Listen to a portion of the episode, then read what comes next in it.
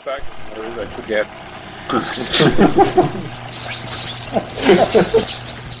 and the second time it was so weak a dose that it was that I've smoked hash was stronger. I'm not, it may not even have been acid.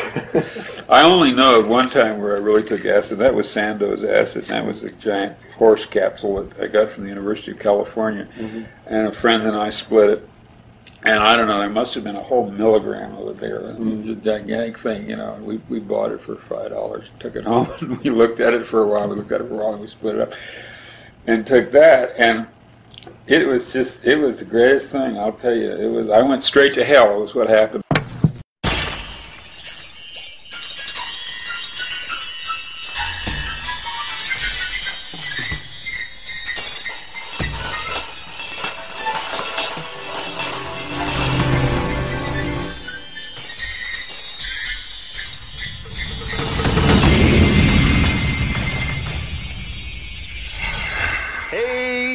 Dickheads, like a pink laser beam of truth beaming straight from San Diego, California to your brain hole. We are your personal dickheads. We had to drop a couple pills of JJ180 just to remember what the podcast was about. Cause we haven't recorded in so long. But we're back in the studio and, uh, to my left, is me, Anthony Wee Woo Fick Fick Trevino. whoa. Who is the, For those of us that have read most of the book, because, um, full disclosure, I didn't finish it, you guys. I had 50 pages But left. you were close. But You I was close. And Larry filled me in. okay. Uh, In my, Anthony. in my in in my Larry way. Uh, uh, Anthony is the author of. No, no, no, I don't do nothing.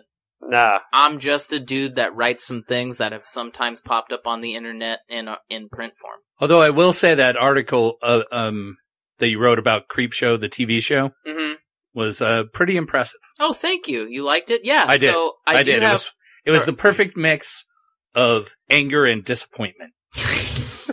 Hopefully, it was also funny. Yeah.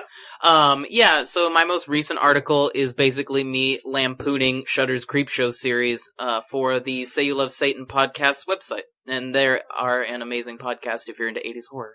Yeah, I didn't hate the show as much as you did, but uh, it was a fucking. It was a just a sack of shit of a show. But anyway, I liked the David Schow episode a lot. I, that was the only one I liked. Yeah, Mostly. yeah, that was the one that I really liked. But I haven't watched all of it. I have, I need, still need to watch the Skipp episode, and It's terrible. um, It, it's like watching. It, it's like seeing the last scene of a movie that was probably pretty cool. Anyway, who's right. over there in uh the old uh the old control room? Yeah, right. Who, The who's, booth. who's my guy in the van out there in the booth with the tweedles and the doggles and the smoggles? and the the shots of bourbon and a an unfiltered hard cider and a Yeah. beer. You're the you're in a shot of whiskey, and you. These are not jokes. He has And all three of these things. You not are even one o'clock and yet. you are the microchip to David's Punisher. Five o'clock somewhere. Uh, hey everybody, I'm uh, I'm Langhorn J Tweet.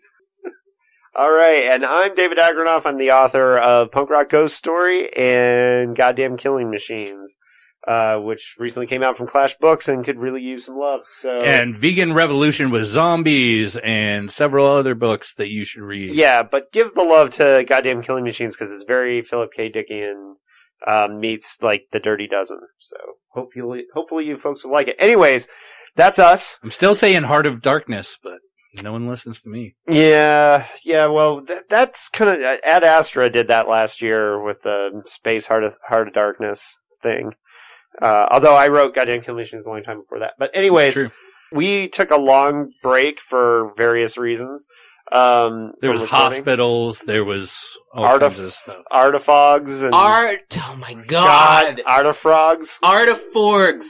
Artificial organs. Artiforg. You guys can fucking say Conap right and Auto Auto and all this other stuff. Well, we're gonna have to say all If- those words for this if, book today. if this were a book more about artificial Right. frogs, it'd be kind of kind of zany, but that would fit more in line with Doctor Futurity. I feel like. yeah, so um, I moved. Anthony's moving, and uh, Larry was in the hospital, so we had a long break. All right, so can we can the excuses, guys? Uh, yeah. Cool. Uh, PKD news. Um, well, our first bit of news is actually going to become an assignment for Anthony. Oh, cool. I'm going on a mission? You're going on a mission. Yeah. You're Yeah. going to buy Heavy Metal Magazine issue number 298 because it has a graphic novel or graphic story in it called Philip K. Dick's Head is Missing. That sounds Hmm. pretty cool. Oh, yeah, what a what a terrible mission you're sending me on to buy issues of heavy metal. Yeah, right. A thing I already didn't collect. Right. Ah, God, I love heavy metal. So yeah, so there's a Philip K. Dick story in there, and there's a plot synopsis here, but I think we should skip that. I think people Yeah. should s- seek it out. Um, but I think with a name like Philip K. Dick's head is missing. I'm sure it's about the android head, but what do I know? Um, but who, who looked- wrote it? It was written by Michael David Nelson, and the artist is Dwayne Harris, I believe. Cool. Oh, nice. So, Yeah. Um, Can do. yeah. Dual, dual episode when I finally read the final blackout. Yeah. I feel weird buying uh, uh, an L. Ron book though. I feel like by buying it, Amazon is going to put me on a specific list Yeah. called the Some kind of watch person list. Yeah, some kind of watch list, or in some way they're going to alert the Scientology gang that I have now purchased this book, and then they will again start sending me things in the mail. yeah. It, uh, although originally they were sending me things in the mail because my buddy and I took a tour of the Scientology Celebrity Center, and we said, "Yeah, we're interested because I want to." Did you watch their film? The like the one about how your brain can solve any problem? and- I was hit with so much crazy that day that I don't remember anything other than Uh, doing that little test where I held two cylinders and he's like, you must be thinking about something really upsetting right now. And I was thinking about puppies and I love puppies. It Well, and was, if uh, anyone- if you ever want a first-hand experience, sorry, David, if you ever Yeah. want a first-hand experience with a cult, you should just take the tour because Yeah. it's a place run by crazy people. Yeah, and so if anyone's wondering uh, what what this came from, if you missed uh, one of the early episodes, uh, we talked about the L. Ron Hubbard science fiction novel Final Blackout, which I'm a big fan of, and uh, Anthony promised to read it, um, and And, then didn't. and for like two years now, I've been reminding him that he promised to read the Final Blackout. So send your tweets to Anthony, uh, reminding him Hashtag read. Final Blackout. Yeah. So, um, th- our next segment is Dick like suggestions, and I'm gonna uh, guess that Langhorn has a, a video game. I don't. You don't. Uh, no, I'm I'm going with a movie, Ooh. but it's a Netflix movie, so it's not really like a movie movie. Well, those are movie what does movies. that mean? Well, like the, you know, the Irishman, Netflix. not a new movie movie. It's a Netflix movie I haven't made it through. That's what it is. I actually watched it all in one night. It was painful, but I got through it. I I kind of followed the uh, South Park idea of Netflix, where they answer the phone and go, "Hi, you've called Netflix. You're greenlit." Before they even hear the idea. Uh, crickets, crickets, crickets. yeah, all right. Uh, it, it's called Horse Girl, Horse Girl. All right, go. You you have me interested. and it was uh, uh, recommended to me by a fellow uh, PKD fan. So, Horse Girl is about a person going through a psychological break of some sort. And there's a lot of movies out there in the, the independent circuit that are like this, that they tie science fiction, fantasy in with mental illness. And that's what, it's kind of an interesting view that, you know, there's, there's a connection between the, what Philip K. Dick talks about a lot is, you know, mental problems and psychosis and all this stuff and science fiction. And that's what this movie is. She is a woman that has a job, a very, uh, mundane job at a, like a Michael's, you know, craft store. I am familiar with the store Michaels. Yes. and she she hasn't dated anyone in a while and she had some traumatic experiences in the past it it has uh elements of the machinist of um afterbirth and even repo man oh man, Repo Man. Now So- there's a damn good movie. so so it's like she has all these mental problems but there is sort of something supernatural maybe going on and uh it, it if you like a slow burn kind of movie that has PKD elements of that sort this is the one for you Cool. That actually sounds really good to me. I'm I'm definitely going to uh, check that out. Anthony, do you have a Dick like suggestion? I am going to recommend a book that, although I didn't totally love, I think fans of Philip K. Dick might enjoy. I'm going to recommend Heads by Greg Bear, which is Hmm. basically about this kind of political corporate war regarding uh, whether or not we're going to wake up all these frozen heads that we have in storage from the past. And it deals a lot with kind of this family dynamic and um, whether or not you do or don't own, you know, can you own someone else's memory if they're already dead? And yeah, so I'm going to recommend Heads by Greg Bear. I didn't totally love it because it felt a little short, but I think folks that like a lot of the more political aspects to Dick's work would enjoy the a lot of the dialoguing that Bear writes. Although, side note, if you do like Heads and then you decide, hey, I really like Greg Bear, you should read Blood Music, which fucking rules. And Really? also, you should read Unamerica by Cody Goodfellow. And I just recently, David, finished Scum of the Earth too, and that was great. Yeah, I liked both, but I, I honestly thought Greg Bear wrote like just generic stuff. No, Blood Music is all about. It, it actually takes place in. It starts in La Jolla. Uh, it's about this guy who injects himself with his own kind of virus, who then starts to. He basically melts and sends all the spores out into the world, and then we kind of just change the chemical makeup of the world we're living in. It's awesome. Really? Yeah, it rules. I know that's one of Cody's favorites. I it's That's who recommended it to me. yeah, he recommended it to me too. I have it on the shelf. I just never read it. Um, That's Huh. good. Greg Bear, no, he's good. I know he also, you know, did some like tie-in work and stuff like that. So I just recently read a um, couple, like a about six months ago, I read a Star Trek novel he wrote, and it was fantastic because it was like Greg Bear writing a Star Trek novel, you know. Right. Um, and because recently I I discovered that like Joe Haldeman and a bunch of other like really good old school sci-fi writers wrote Star Trek novels, and so I'm kind of working my way through those. Hmm. But yeah, Greg Bear is great. Mhm. Um, So- yeah, totally. and I'm pretty sure Blood Music was a previous recommendation from me. Yeah, yeah, But- I think you did. Heads is cool. I, I wanted it to be weirder, but I think other folks would really dig it if you like PKD. Sounds good.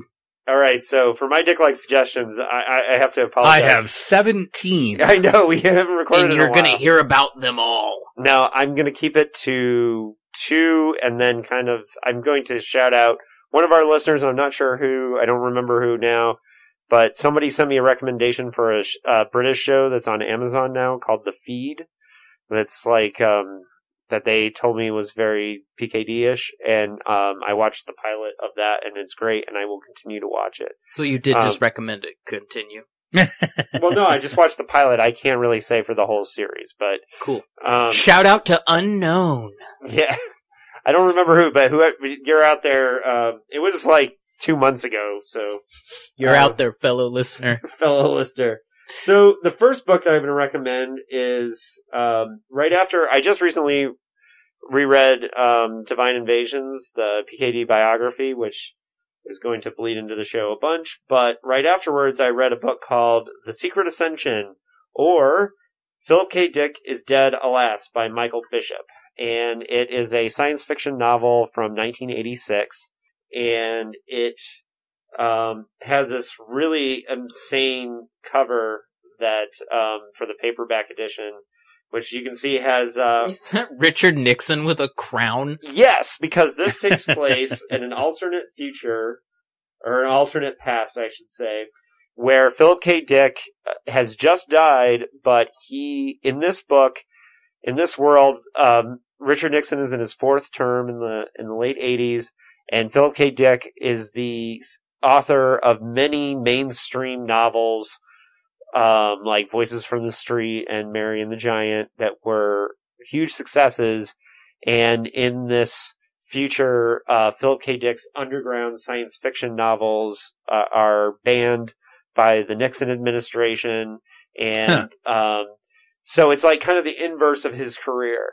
And it's a really interesting look at Philip K. Dick. And one of the things that's interesting is because some of the sci-fi books that he wrote in secret, um, they have titles that, that "Flow My Tears," the policeman said, is a novel in this world, but the uh, the novel that he wrote in that world is called "They Scan Us Darkly," not Scanner Darkly, and then there's one called The Doctor in the High Dungeon. Nice. So they're like, I would 150% read that book. so it's it's like uh, inside jokes to Dick fans. So it should be called The Doctor in the Low Dungeon. Right. But It- Right. And one of the interesting parts of this is that one thing that I expected that all Michael Bishop was going to do was like take his actual novels that he wrote and put them into this world as these underground novels. And like Valis is published in this world, but that's really the only one of his um, science fiction novels. But one of the interesting things is he makes up a PKD book called The Dream Impeachment of Harper Macon. And um, this book is about, and it's really interesting because it ties into when I was reading this was right in the middle of the impeachment fight in DC, and in this, um, the collective unconscious of America impeaches the president Nixon, Hmm. right? Um, and which is a really weird and interesting concept, and it sounds like a PKD novel, but um, so it's not just about PKD. There's also this alternate future that's kind of similar to the Watchmen with Vietnam like existing in the future. There's a moon base. There's King Richard Nixon. There's domestic travel bans. There's all kinds of weird stuff. Uh, it's a lot of PKD pastiche and a lot of inside jokes that would be really good for for serious dickheads. So um, I definitely recommend the the Secret Ascension, and I wrote a very detailed review on my blog. Um, and that's the first uh, of my recommendations. And the other one is a military sci-fi novel called The Light Brigade that came out last year from an author named Kameron Hurley. And if you, Kameron Hurley kind of came on the scene a couple years ago with a series, but her big breakout hit, she had a series that was the Bel Dame Apocrypha. Um, and I read that and I wasn't that into it because it was a little bit too fantasy for me. But uh, she released a book a couple years ago called The Stars Are Legion, which was this insane body horror space opera weirdness with living ships, and it was an all lesbian, like all female future, and then like people like actually have to give birth to parts of their bioorganic ship in this war, and it's really cool. It's nice. fucking crazy. And so Light Brigade is her follow up to that, but it's not in the same universe. But Light Brigade is like a, it's part Starship Troopers, part 1984, but lots of like mind twisting. 100% less military wanking. Well, yes, there is that because uh, Kameron Hurley is definitely uh, got on the left side of politics, and um, but it has this really cool like time travel, like what is reality, who is human, what is really happening thing going on. I don't want to spoil it, but I just want to say it's very much about PTSD, like uh, Weston Ochse books. And um, I know he approved of its military sci-fi ness, and since he's the military guy, um, I would say the best way to explain this is it's Starship Troopers meets Slaughterhouse Five, Cool. All right. Nice. The Light Brigade by Kameron Hurley, and I fucking That's a good it. elevator pitch. Yeah, yeah. Yeah. That's and and now don't ruin it by continuing to discuss the book. No, I'm done. Next. So, uh, Now Wait for Last Year was released in the year 1966. David, what was happening in the year 1966? Well, the continued escalation of the Vietnam War, uh, like, was the main story in the news. Inflation grew at a massive rate because of it. The U.S. and the USSR first, uh, really kicked off their moon race, so this is three years before Oh, we wow. landed on the moon. So that would make it 53 years ago. What did they, uh, do you know what they sent to space or did they send a dog or a monkey or? no, they were already sending humans. I mean, this, Oh, okay. they did I'm- that in the 50s. So, Okay. So we were, they were So we, doing- we're, we're well past that. No, we were doing Gemini at the time with Spacewalk. Oh, okay. So uh, we had uh, race riots that all over the country was a big thing. Uh, the biggest albums of the year were the Beach Boys with Pet Sounds, Nice. the Rolling Stones with Under My Thumb, and Nice. the Beatles with Revolver. So All, all good It was a albums. Big year for classic rock, right, or I guess rock, rock at the time. yeah. Yeah. So Yeah, Big pretty- year for all that dad rock. Pretty much invented the Pro Tools that you guys listen to these days. right, and uh, Oh, have we ever gotten to my feelings about the Beatles, Larry? Oh, I hate the Beatles. Me too. But the uh, I'm talking about the Beach Boys. Uh, oh yeah, no, Beach Boys are solid. what? But You they like the Beach Boys? I would take the Beatles over the Beach Boys. I can't fucking stand the Beatles. I'm, I'm not a big Beatles fan either, but I Welcome back to the Beetle Box. what else was going on in 1966, David? um that's all I got. That's 1966, but All right.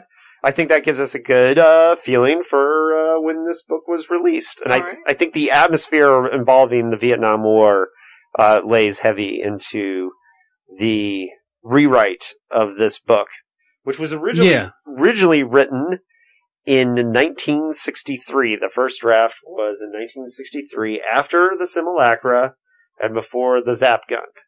Pew pew. So, and, uh, but, it, more importantly was that when Doubleday accepted it, they requested a heavy rewrite. So, in 1965, there was a, a, a, a very top to bottom rewrite draft. so this is not an ace. This is not an ace but it is dedicated. to Mr. Don Wollheim. Really? Yeah. So, Huh. yeah, in fact, even though uh, Doubleday published this one, uh, is dedicated, quote, to Don Wollheim, who has done more for science fiction than any other single person. Thank you, Don, for your faith in us over the years, and God bless you. Wow. Um, so, Written by Don Wollheim. oh, the dedication? Yeah.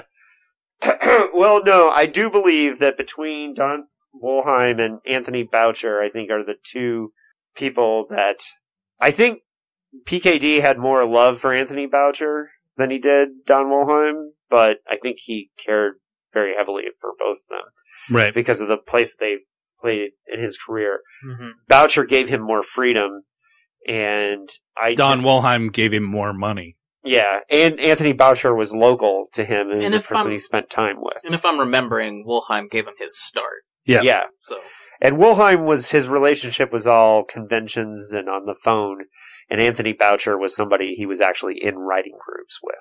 So that so that would be a huge difference. But uh, he's already dedicated books to Boucher before. Uh, the manuscript for Now uh, Wait for Last Year first reached the SMLA agency on December 4th, 1963. The novel was sold to Doubleday and published in hardback. So this was a hardback release. Um, Well, I, I, I have a question for Anthony. yes. Now that you've read mostly the whole book, hmm how do you feel about the title? Because last episode you were, you didn't like the title at all. and we liked the title. Uh, I I think it works. Incredibly indifferent to the title.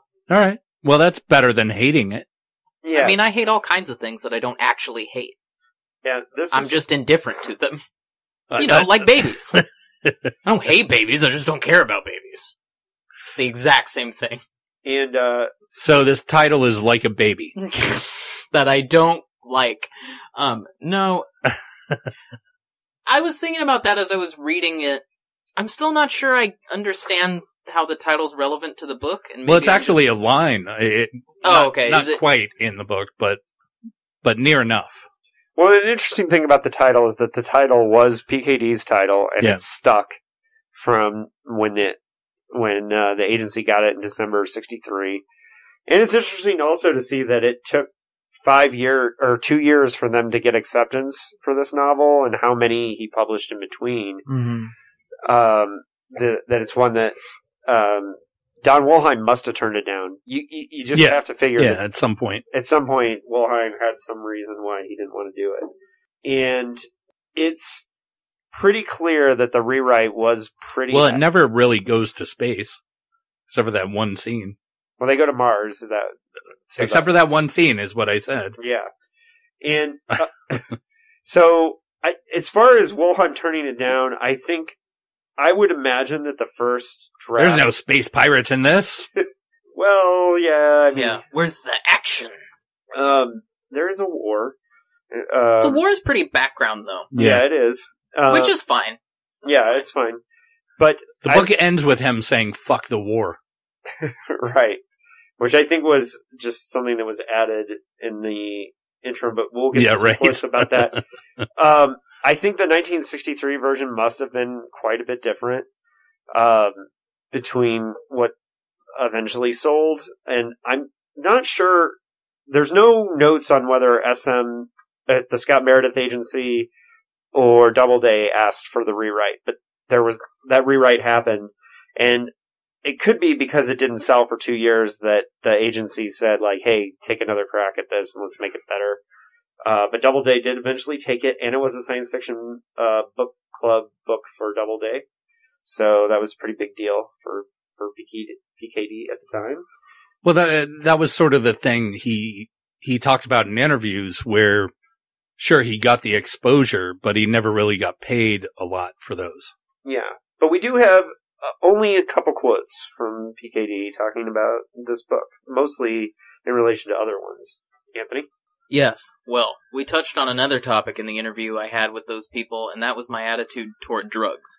They said, Isn't there an affinity between you and Timothy Leary's attitude toward drugs? And I said, Well, actually, a scrupulous reading of my novels that deal with drugs such as Three Stigmata, Now Wait for Last Year, Faith of Our Fathers, and A Maze of Death show the possibility, again, we get into the area of possibility, not certitude, that there are really just a whole number of things happening in Three Stigmata, and in Now Wait for Last Year.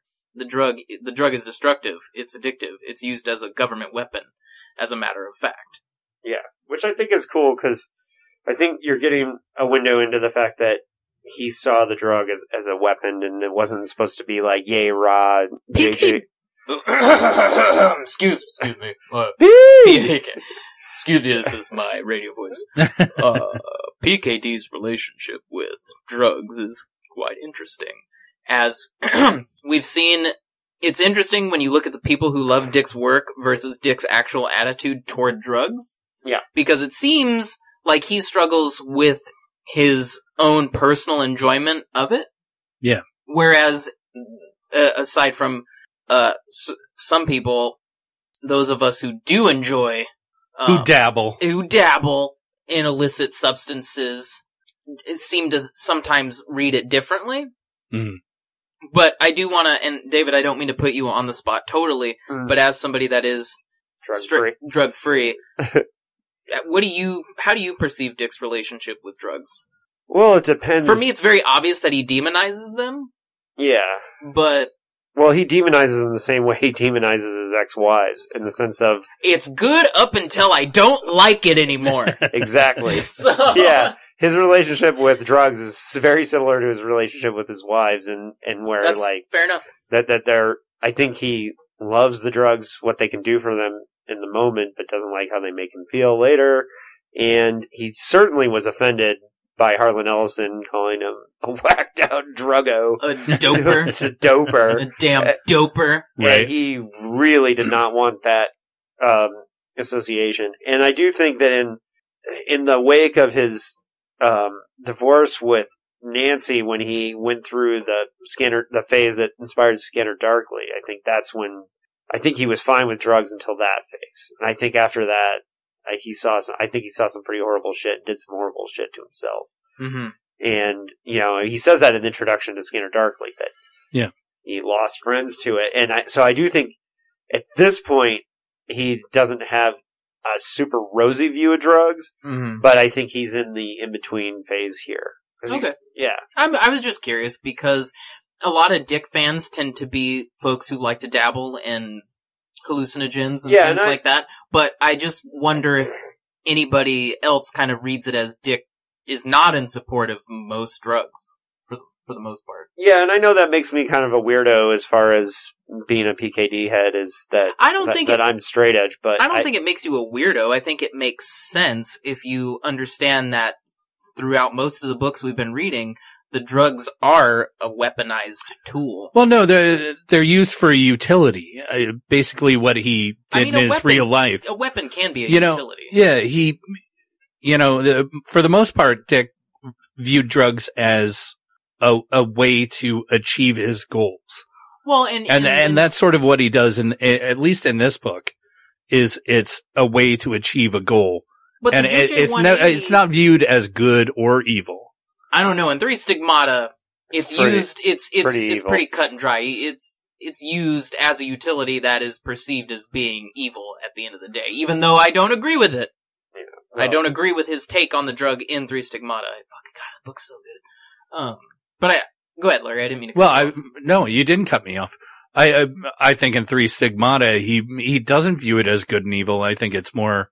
Uh, it, it again is utility. The people that are in the colonies are like, let's take drugs and get out of this. well because their shithole. existence is garbage. Yeah, Whereas exactly. in, whereas in this though, I, they mentioned several times that the JJ180 is basically It, it's called a weapon, but then again, it's also a weapon that is not going to work. Sure. You know, they they imme- uh, immediately says it's a weapon that uh, everybody has already solved, and it's not going to work as a weapon. So We'll get more into that, but Do Uh, you think that that has roots in things like MK Ultra using L- trying to test out LSD to use as a weapon? But I Yeah. guess, well, but I guess we didn't know that. yeah, I don't. Uh, 1966. I don't think he knew anything about that, uh, except for what Ken Kesey was saying about the Mhm. tests and, and what was going on with the. Sorry, I've been listening to way too much stuff they don't want you to know. Um, so the only other quote we have specifically about No Wait for Last Year is from a letter in 1967 that PKD wrote to his friend PK Day. PKD. That's for our Australian listeners. Um, but uh, That's the, for the D-Ant word, PKD listeners. So uh, he had a friend named Cynthia, apparently, uh, that he wrote a letter to. That uh, I believe Warren Sutton got a hold of this for his research for Divine Invasion. This is a good quote. From a 1967 letter that Philip K. Dick wrote to a good friend named Cynthia. The war depresses me too. I think we ought to get out of Vietnam. I don't usually talk politics, but on this point, I'm rabid. I wrote my feelings out in a recent Doubleday book of mine called Now Wait for Last Year, in which Earth is on the wrong side in an interstellar war and is just beginning to realize it. Earth's political leader wants to get out, but how? I think you and Lou will both approve the underlying theme of the book the horrid intimation of being involved on the wrong side in the wrong war. Hmm. Um, well, now, uh, now that you put it in context, I can kind of see why this book wasn't as popular as maybe it should have been, because it was if it's anti-war or in the book you you you go to the opposite side to achieve victory. That would that would be totally anti-American at the time, right? Because if if you're in Oh. Vietnam and you want to win the war or the conflict, whatever they were calling it at that point. I think the opposition to the war was already starting, although I don't know if being that he was living in Northern California that they were a little ahead of the rest of the country on it. Um, Right, but this was a, this was a book club book, that's true. so it's it's out there in the in the So, so are you saying that mass maybe people population. received it and thought, oh, no, to hell with this hippie anti-war propaganda? Yeah, I kind of I, I I kind of feel like it might have gone that route. I wish I I had learned that aspect of it more before I read it because it does change how I look at the book now. Yeah, So, um, yeah, I would say that part of the problem that I see what you're saying with the book clubs, that there may have been some people that were not into the anti-war part of it, but I think the left-leaning sci-fi reader was probably already there in '96 or, or '80 or '66. Did you say 90? Did you say 90, 86? 80. 86. 86, It's 66. 96, Uh, I sorry. just- 2006. I just had a, a JJ 180 flashback. Yeah, uh, right. took me out of time. Oh, what was But- 2006 like? Lots of JNCO jeans. But um, I, I think that probably the lefty sci-fi readers were already with them on that. So I, I don't know Yeah, that that was the problem. But so much of this novel is influenced by the fact that it was rewritten during the phase when Anne and Phil were separating, and that has a huge part to do with what I think. what? I didn't pick up on that at all. yeah. So, uh, a, a quote from uh, Divine Invasion. Um, but this cluster of husband-wife sanity bouts fairly indicates that in committing Anne, Phil took an action that he felt was necessary and ultimately loving. For the record, Anne does not suffer from insanity or brain damage. Oh yeah, by the way, Phil had Anne um, committed. In real life? In real life during. Oh, okay.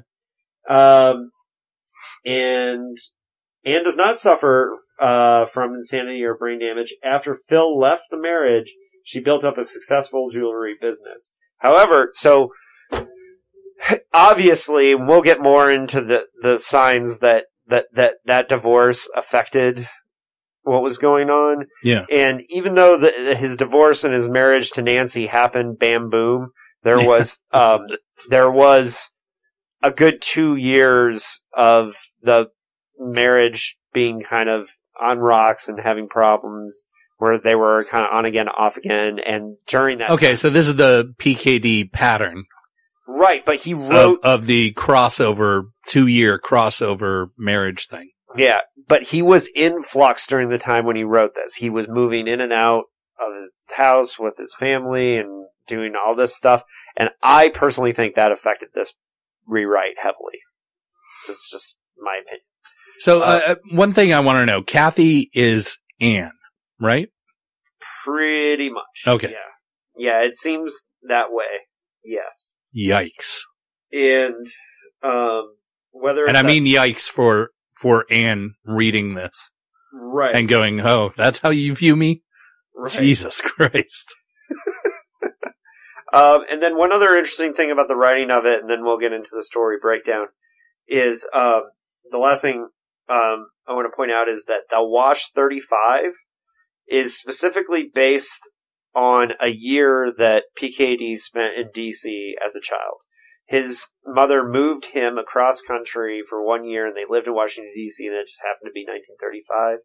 So Hmm. this is very specifically pulled out of his memory because, um, and a lot of PKD spo- scholars have kind of compared this to the fake to Wash 35 to the city in Time Out of Joint. And, uh, so in Divine Invasion, it says, uh, on page 94, so the military built a fake 1958 town similar to his childhood, similar to Wash 35, Babyland of Now Wait for Last Year to keep and this was at the time when his mom was working for the Department of Defense in D.C. Right. And uh, a fascinating thing from his childhood. So, on that note, Oh, is it time I believe it's time for the story breakdown. Whoa. Woo wee. What's up with that? Come on, Larry. What I, is up with that? Get in there. Story breakdown. There you Wow. Guitar. Yeah. Wow. All right. Yeah, let's do guitars. You need to add some like funky, like James Brown or Rick James bass line for the story breakdown. I'll add the big payback. How about some Parliament Funkadelic? Oh, that would work. Some of that opening to Flashlight. It's a Right. great opener. All right, Larry, tell me about this book that I didn't finish. So, uh, what is the name of this one? oh, fuck off. Now Uh, wait for last year. Now Wait for Last Year by Philip K. Dick. All right. Well, uh, let's uh, establish some things first. Humanity did not originate on Earth. Humanity is a part of the Lilliputians who split from the Lilliputian or Lil- Lilistar. Lilistar? Is that a real place, David? No. no. right. Beetlejuice is a real place, which there there's Beetlejuicans. Right. There's a, there's one Beetlejuice guy. Yeah. Some one juicer. Uh, He's juiced up. so Lilistar Yeah, or the. Starmen, we'll call them the Starmen, Mm, uh, are, are are the progenitors of humanity. Humanity and Mars both got colonies from the Starmen, and then the Earth and Mars got into a war, and the Earth won, Mars died out, etc., etc. Humanity lives. So then the Starmen come back and they're like, "Hey, we've got this war going on with these uh, bug people. We don't like them, and you're part of it now." And then our leader, Gino Molinari, goes, "All right, fine, whatever. Let's do that." So that's kind of where this story comes from. But our first chapter has nothing to do with any of that. Our first chapter is about a dude that hates his wife and a wife that hates her dude. In a Philip K. Dick book, an opening chapter about a guy who hates his wife. Yeah, it's basically, it Same starts, start as claims it starts food. with our hero who is named Eric Sweetscent. I wish we had read this before we did that That, That the, the names episode. thing. So the names. on names. Yeah, But Eric Sweetscent, Doctor Eric Sweetscent. Doctor Daddy Sweetson. Yeah, right? Uh, he has to pay a bill to a Robant. dumb name. It's a great name. It's A a, great, horrible name. All right. So he has to pay a bill because his wife bought a pack of cigarettes six months ago. And, uh, he's like, uh, fine, I'll pay the bill. And the thing's like, pay the bill or you're going to jail. He gets rolled by a robot. Yeah, he, he does get rolled by a robot. A robant. I'm sorry, a robant. Damn it. All right. You So- owe money for cigarettes. Pay now or go to jail. Like, fuck you, robot. So then he goes to work where he's the, uh, anti-frog surgeon. I swear to God. Artifork. Artificial organ. I think that's what I said. You said artifrog. no, I said anti-frog. Oh, okay. Isn't that how it's spelled? though? Artifrog? No. it's Artiforg. It's Artiforg. Trust me. Trust So he's the in anti, me. he's the anti-frog surgeon for an old guy named Virgil Ackerman. Which I just real quick want to point out that she does berate him for not being successful enough, and I'm over here thinking, oh don't know, organ transplant? That seems pretty lucrative. It, se- it seems all right, but she got him his job, so she's Oh. like, but I guess if you're an organ kind of a pussy. transplant surgeon, I mean, you're you're you're fucking slumming it in this world. I Yeah. would think Dr. Sweetson would be good enough for a Jewish mother. I mean, right? He's a doctor. right? and he's a sweet son. Just find someone with a good job. All right. So, so he, uh, old man Virgil Ackerman. is, is crazy because he wants to be a little boy in his childhood, but he's also super rich and has a large family. His daughter has the hots for, uh, our, our fair doctor.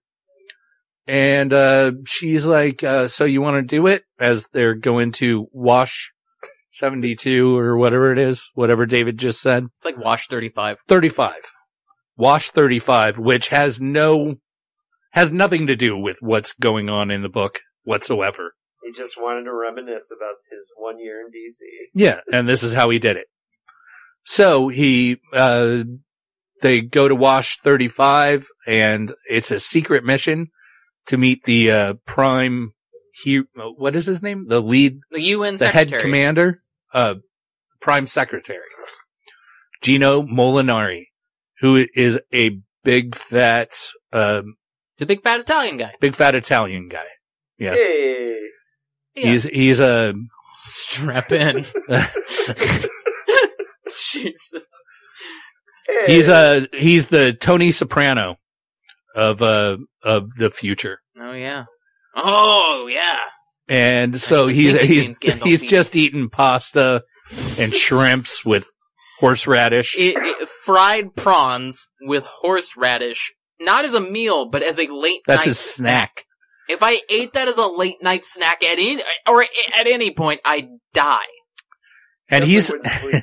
He usually hangs out at his capital in Cheyenne, Wyoming, for some reason, uh, because the uh, the country's been split, or I, I have no idea what uh, whatever.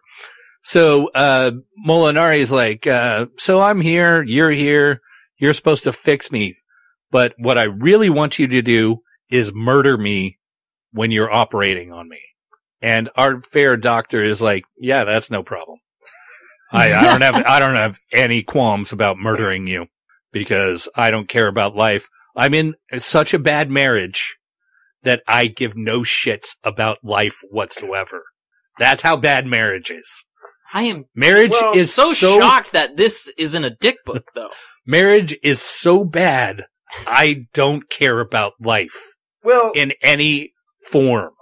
Any, I don't, I don't, I don't care. I will scorched earth everything because marriage is so bad. he is a doctor, but he was working at a fur company in TJ. so, like, Well, uh, you want me to mention the fur company? well, All we'll right, talk so- about the so- fur company later. so 'Cause I got a lot let's let's explain how Virgil got his riches through uh living bat guano from Mars that turns into fur coats. Yeah, I when it wants about that to. later. I, But, I, I uh, lots of thoughts. That's also like uh, very much doesn't matter. And uh the fur coats uh when the war starts, he's like fur coats aren't going to cut it. Let's make bombs You know, out of people bat see us. guano. Yeah, So- that was funny. Sorry. Sorry. I had to get up to lift a weight a couple times. Yeah, it's it's on camera. Uh, yeah. So then uh, they come to an agreement. Uh, Sweet Scent goes to work for Molinari. He finds out the in and outs of what's politically happening between the war, uh, the war going on between the the Starmen and the the bug-like Reegs Mm-hmm. The Reegs. and he finds out some other things. He finds out that there are different versions of Molinari, and he's very confused by this. I love the And they assume- basket one with He assumes that they are simulacrum, which we have experienced many times in Dick books at this point. he had to check off using that term because he had to use All his terms. Because they're, they're simulacrum, precogs, conapt, Wheels, homeopapes. homeopapes. Con, yeah. I mean, it's all part of the Dickiverse. right? See. Uh, auto, them autofac wasn't used though. No, Autofac was used. Was it? Autofac, homeopapes, conapt, um, artif- artif- Artiforg, Autoforg, Anti-frogs. Simulacra, Robants, and, Roban. and precogs, all used. All right, but but we we- we need to Tarantino here. We need to go back a little and talk about what what uh Katie, Caddy, Cardi, Catherine, Man, Quentin Tarantino's now wait for last year. Oof. what uh what the wife was up to. So uh what the and what I think All is the best scene in the entire book is when we go to this drug party that Dr. Sweetscent's wife is at and and they do they do this drug called JJ 180 that no one's ever done before as far as they know. They have no idea what the drug is going to do. They're like, let's let's have a party and let's take a drug that we have no idea what it's going to do. And they got it from a cabbie who is a scumbag. And, and it, uh, like, we find out this guy's a scumbag very quickly. Uh, He is a dirty and his teeth are rotten and the guy he's talking to is like, I wish he would just go away. They should have gotten an automatic And cab. it- It, could have given them It advice. very much, very much reminded me of a Ralph Bakshi scene. That automatic cab's a fucking coward, though. All right, I have no idea what you guys are talking about. All right, so anyway, they go to this party. Her titties are out, and and they've got and they've got living nipple. She has living. Nipples, I didn't do it this time. No, it was him this time. Okay, and uh and they take the drug, and weird shit happens. They disappear, and they get freaked out and shit like that. And there's a swami there. Doesn't matter. Anyway, Oh, you talking about What- that long-haired doofus? what what happens is um, what is her Kathy? Mhm. Kathy becomes addicted immediately. She gets blackmailed by the Starmen to go spy on her husband who has left her to go be the president's uh, doctor. All right. So that happens. She goes there. She's like, I'm here because I, I, I want to hang out or whatever. And our, our hero's like, yeah, no, you don't. You're fucked up. I can tell you're fucked up because you're fucked up. and then she's like, and when you're oh up, shit, you up. found out I'm fucked up. And he's like, yeah, I'm going to call the cops on you. And then she's like, no, you're not because I'm going to drug you and you're going to be an addict too, fucker. And then he's like, oh shit, you drugged me. And now I'm, I'm an addict too. It's I'm pretty- going to the future cool, and smart. I'm going to go to the move. future and this weird guy, this weird smarmy guy is going to try to con me. And then I'm going to come back to the past and then I'm going to figure out that the president is going to have a heart attack in like a little while, but I don't care because I'm going further into the future so I can find a cure for myself and my wife because I deeply care about this woman that wants to destroy me. in every way possible. And then, just can't quit her. yeah. And she is a great character, by the way. But anyway, the, so he gets the cure. He meets a, a Ganymedian slime mold or whatever it is in, in a, in a business suit. And, uh, it tells him like, you know, all the, all the facts of life are, are happening and Molinari's actually doing the same thing you're doing. And he's like, Oh shit, that makes total sense. And then he goes back to the future, but, or back to the past, but he doesn't go all the way back to the past. He goes to a year, pro, or a year from his timeline, a year forward from his timeline and meets himself and himself is like, Hey, do all this stuff for me and, and make my life not suck. And he's like, yeah, I'll do all that stuff for you. He achieves none of the stuff. and he basically doesn't take, he takes everyone's advice and fucks everything up. And then the, the war gets worse. Molinari dies. We find out that Molinari has not only brought in people from other time, his, himself from other timelines, but, uh, he has died. The, the real Molinari from this timeline is dead. And, uh, then, uh, that doesn't matter either. And then, uh, so uh, by the end, our hero has ruined his entire life and is now dedicated to a wet brain, ugly wife who sucks and the war doesn't matter. That's the end. Wow. Sorry, I had to rush through that end. The guy so fucking sucked. But did you like it better until that last chapter? I did. yeah. I did. See, I just I'm gonna ignore the last chapter in my in my In your final judgment. in my final judgment because um just like kind of like for me, I the Skywalker saga ended with Last Jedi and it has a great ending. Yeah. You know. right. Um, if you look at it that way, oh, the future is bright from here. yeah. Um. So yeah, I I did have uh, the first thing in my notes was the listing of all the names, which we've kind of already gotten into all the words, the PKD terms. Where this is very this novel is very P- PKD Shinari. yeah, it, it is like if you were playing a, a game to like cross off all the terms and words with this one really has it. It's, Yeah. it's basically Yeah. a dictionary. Right. Yeah, well, there you it's- Wow. And as far as uh, a novel goes, it is very, it's very PKD. it is. Yeah. Um, but for me, uh, well, let's get into some of the things that are going on. There's the divorce stuff is insane here. um, it's in the It's front and forefront. center. Yeah. yeah, and so there's there's quotes that we gotta we gotta get into directly. And, Okay. Uh, on, it is Welcome to the Philip K. Dick Divorcepedia. yeah.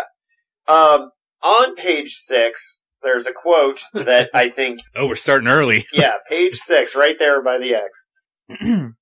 Presently, Jonas Ackerman shrugged and said, Well, that's marriage these days. Legalized hate. Whoa! That is just shot fired right at the Yeah. very beginning.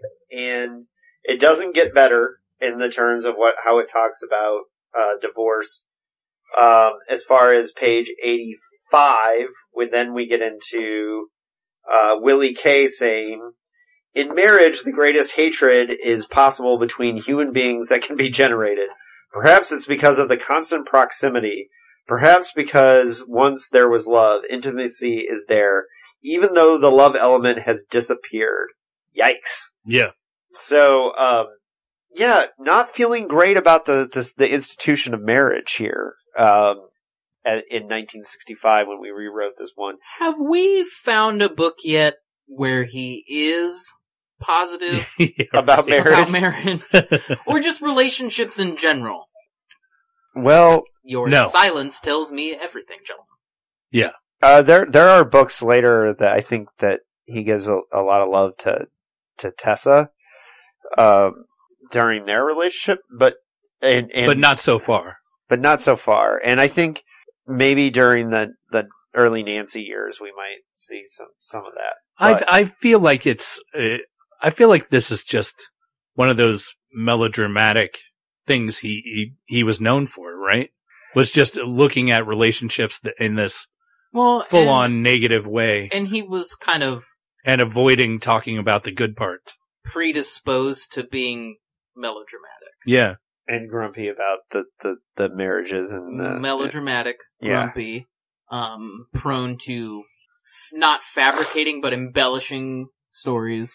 So, Right. it, like, if you're a writer who's had one marriage and it's okay to good, you're going to have different views from somebody who's on marriage four already. It just ended marriage four. But do you think or, or about three. right three. around the time Did you say get to marriage four, or Yeah, three. it's This three. is marriage three. maybe the problem is you?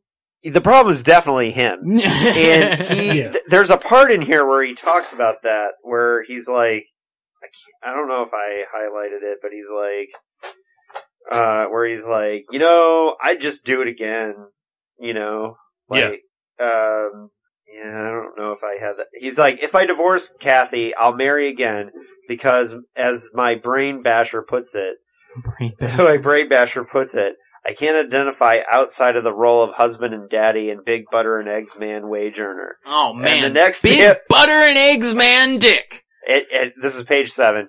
And the next damn one will be the same because that's the kind I select. Oh, It's man. rooted in my temperament. the next time I get into an argument with someone, I'm going to say, "Hey, listen, I'm the butter and eggs man here."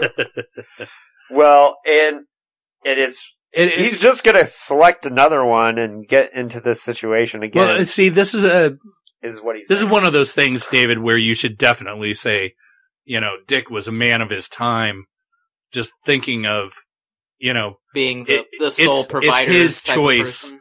of Yeah. what happens. The woman doesn't necessarily even come into the the picture. It's just what he wants. Yeah. And we know that he was in the process of divorcing Anne, and part of the tension between him and Anne was that she had this jewelry business and was starting to make more money than he was. Right. She had her own life. Yeah, she didn't need his, you know, how many.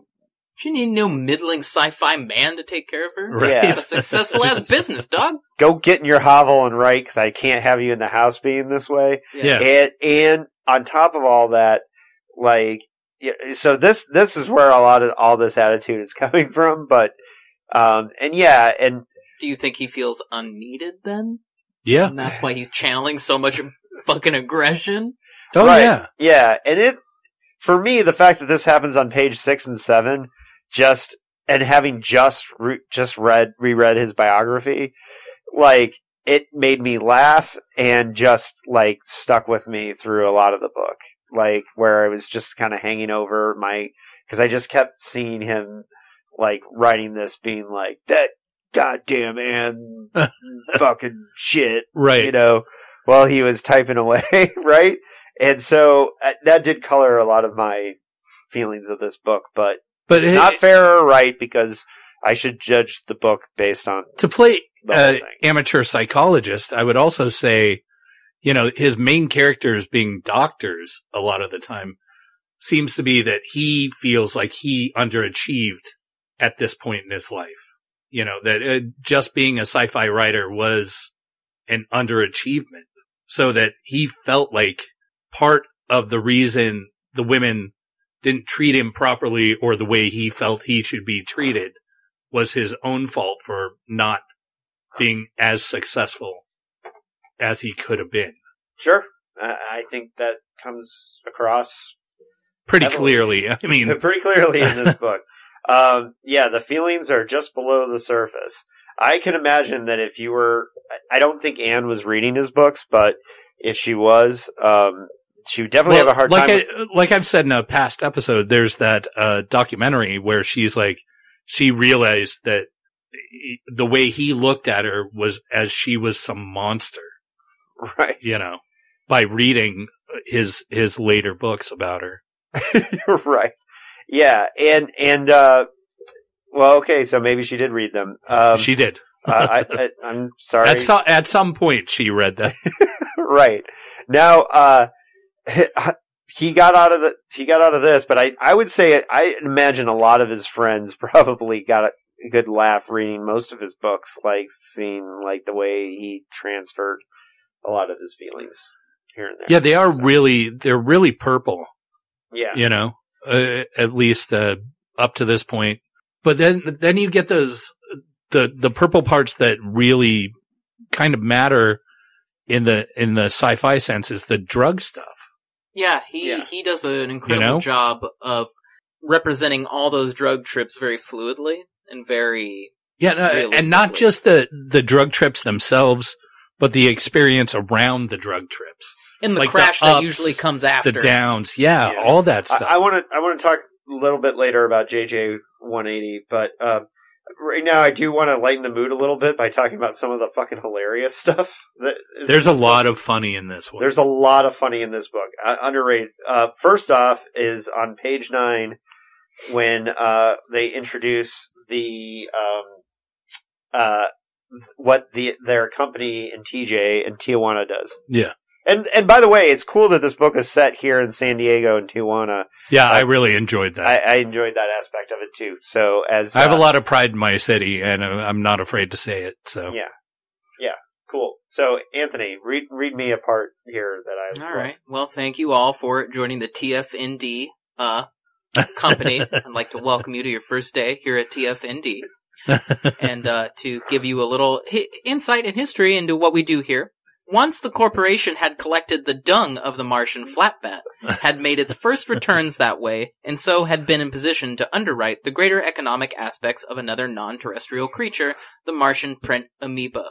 And so it's kind of fun that uh, there's this little kind of animal rights thing going on here, which I'm a big animal rights person, so that's cool for me. That their fur company basically takes uh, Martian batshit amoebas that uh, shapeshift into the fur coats, and so that's what they. And so the big concern is, is that. Uh, well, what if your amoeba fur coat just suddenly decides to regress into big fucking into amoebas. into amoebas while you're out uh, uh strolling around town and uh but uh, i just this this is uh one of the funniest things in the book They Uh, do kill the amoebas, though, David. They do kill the amoebas um which is not great but um i think it's i you Does know, your animal rights go that that deep? no Okay, but i do uh, i it's would good to know limits. Jesus. well i don't eat honey but i i I, I, I'm not really concerned. But you, about- you'd smack at a mosquito if it was trying to bite you. now, if there were really, You guys. if I would not, if I can avoid That's an honest question. No, I I don't kill bugs if I don't have to. What does But- that have to do with the book? But anyways, um, It has to do with life. Oh, I'm sorry. I'm sorry, Um, Papa Midnight. I hadn't really thought about the the use of Martian uh, bat shit as whether it's vegan or not. But I would definitely think that it would not be vegan. I'm just curious what a Martian bat looks like. yeah, Probably it's like something out of Stephen King's The Mist, I'm assuming. Ooh, that would be nice. right. Uh, my other favorite, um, funny, just weird thing in this book, uh, little subtle thing, is on page seventy three when uh, Kathy goes into the kitchen and she quote twisted the knob for so- soft boiled eggs, coffee, and Right. toast and coffee with cream. But then later she has to cut an onion. I don't understand. yeah, I just like that she has a knob where it's just like Well, you can 3D print toast, eggs, and coffee, but you But you cannot, cannot 3D print onion slices. sliced onions. right. And so, anyways, those are just some of my favorite funny weird things. Were there some other parts that really cracked you guys up in this book?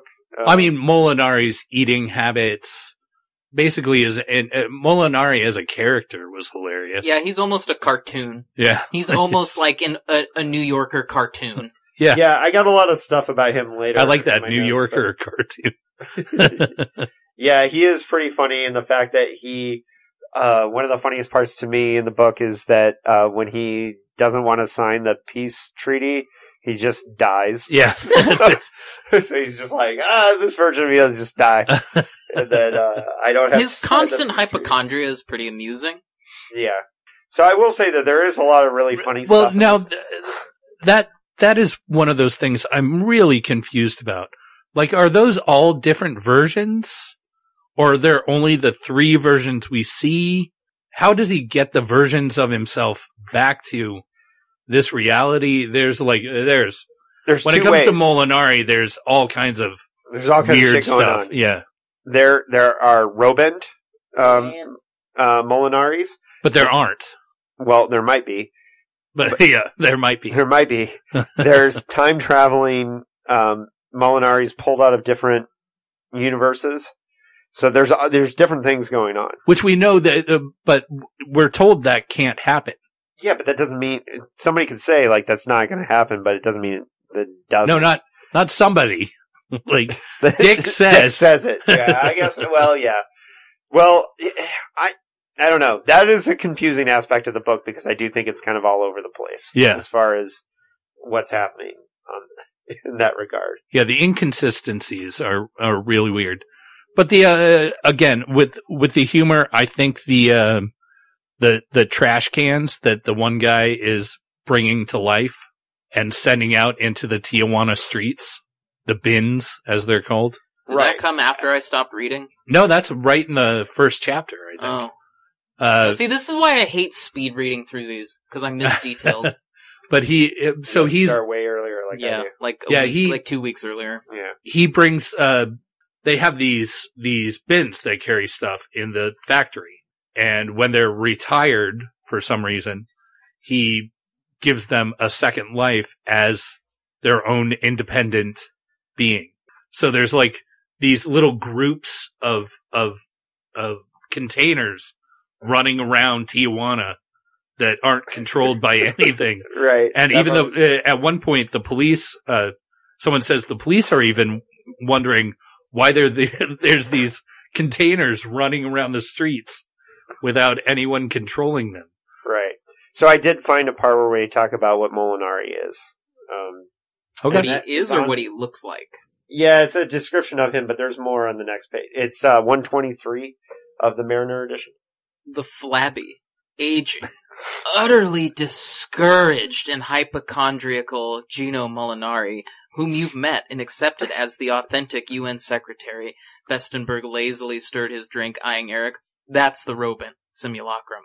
And the robust, energetic figure you witnessed on videotape a short while ago is the living man. And this ruse must necessarily be maintained, of course, to sidetrack no one else but our beloved ally, the Starman. Right. So um, their suggestion there is that it's a Robant. Yes, but that that's a uh, I think that's like a, a red herring there, right? Right. It's a swindle. Right. Yeah, then, because um, we're we're not supposed to trust Festenburg with anything. I liked that character, actually. I did too. Yeah, and then so. But I, I wish he was in it more and had more of a part in in the uh, decision making. And so then the alien takes, and this is one of my favorite scenes in the book when the alien's like, "Hey, I got a secret, uh, Doctor Sweetscent. I'm going to show you the real Molinari." And he takes him, and he's found him. And then there's the in the casket. Sabine uh, lay Gino Molinari, his face locked in agony. He was dead. Blood could be seen, dried drops on his neck. His uniform was torn, stained with mud. Both hands were lifted, fingers writhing as if trying, even now, to fight back at who, at whatever, whoever it was that had murdered him. So he has that the version that's like, yeah, like the corpse version. Right. So it. so how I took this is that there we are seeing we are shown three versions. Uh, uh, we're to believe that the one that is assassinated is the original Molinari from this timeline, right, our our main timeline. right, The second one, which is the sort of uh, uh, psychic hypochondriac one, was taken from another timeline, and that's the second Molinari. And then the untouched, uh, healthy Molinari is taken from a third timeline, right? Yeah. That's, that's what I got out of it. But the, uh, but it, if you take into, a, into account the cancer stuff and all the other illnesses, couldn't there be like several more coming in that are also the kind of fi- uh, fat hypochondrial, hy- Keep talking, I'm going hypochondriacal, uh, Molinaris? there could be. I on page one eighty three. Un- unless he's using magic to heal cancer, then, or, or, you know, he's from such a different timeline that this is sort of a, a natural thing that the, the human body has come up with. I thought that was an interesting, like, side side thing where he's Molinari has these magic powers. Well, and then the whole thing with like, is he? Yeah, because like for me on uh, page one eighty three, there's a whole scene that said, uh, "How did Gallinari end his term in office?" The man glanced up, assassinated. Yeah. shot. Yes, by old fashioned lead slugs. A fanatic got him because his lenient immigration policy, his letting the Griegs, se- uh, Reegs settle on Terra. Uh, there was a racist faction scared about polluting the blood if Reegs and humans could interbreed. Yeah, and that's that's also in a different timeline. Right. And so, I, what I kind one thing that I do really like in this novel is that it's kind of all over the place with, um, with, uh, there, Molinari could be many things. Yeah. And there's lots of, and I think he's like playing with us. Yeah, I'm not even Sure. saying it's a bad thing, and I think it goes against our modern our our modern views to Want to know everything. yeah, that's we want everything to be Explain. so explained and factually based and you know why or uh, have a progression of of facts that this one goes against all of that you know there there is no rhyme or reason uh, there's you can't take you can't take the antidote back in time but Molinari can pull other versions of himself through time so it's a you know there's she can uh, send a letter in the past, but it's not really sent because it disappears as soon as she goes to the future.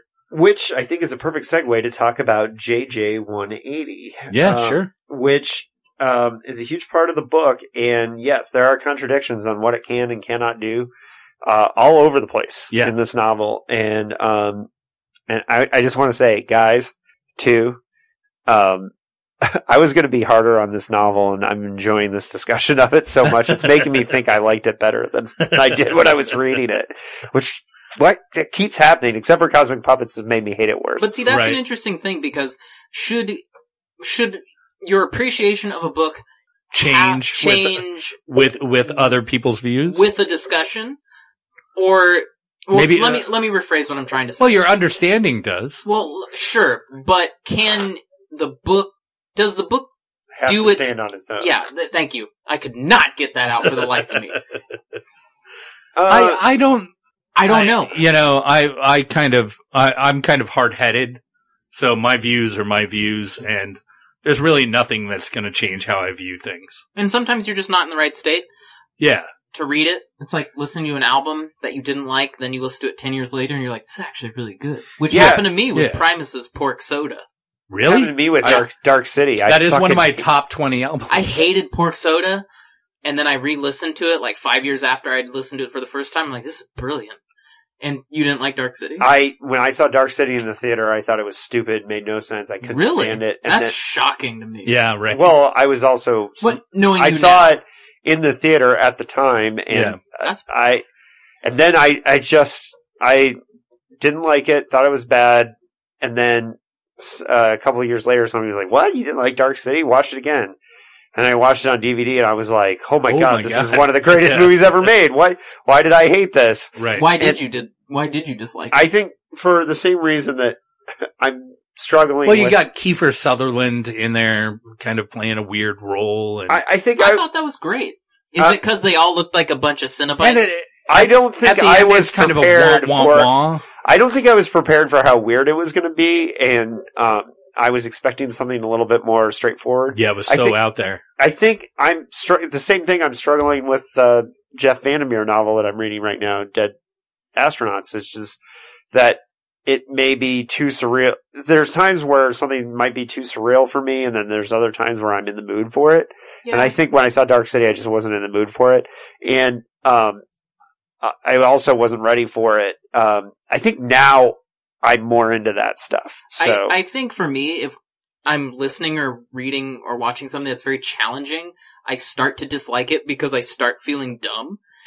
and then I'll sit on it and then I'll revisit it or I'll start to just think about it. This happened to me with Naked Lunch. I Yeah. hated Naked Lunch, the the book, The or the movie. the book.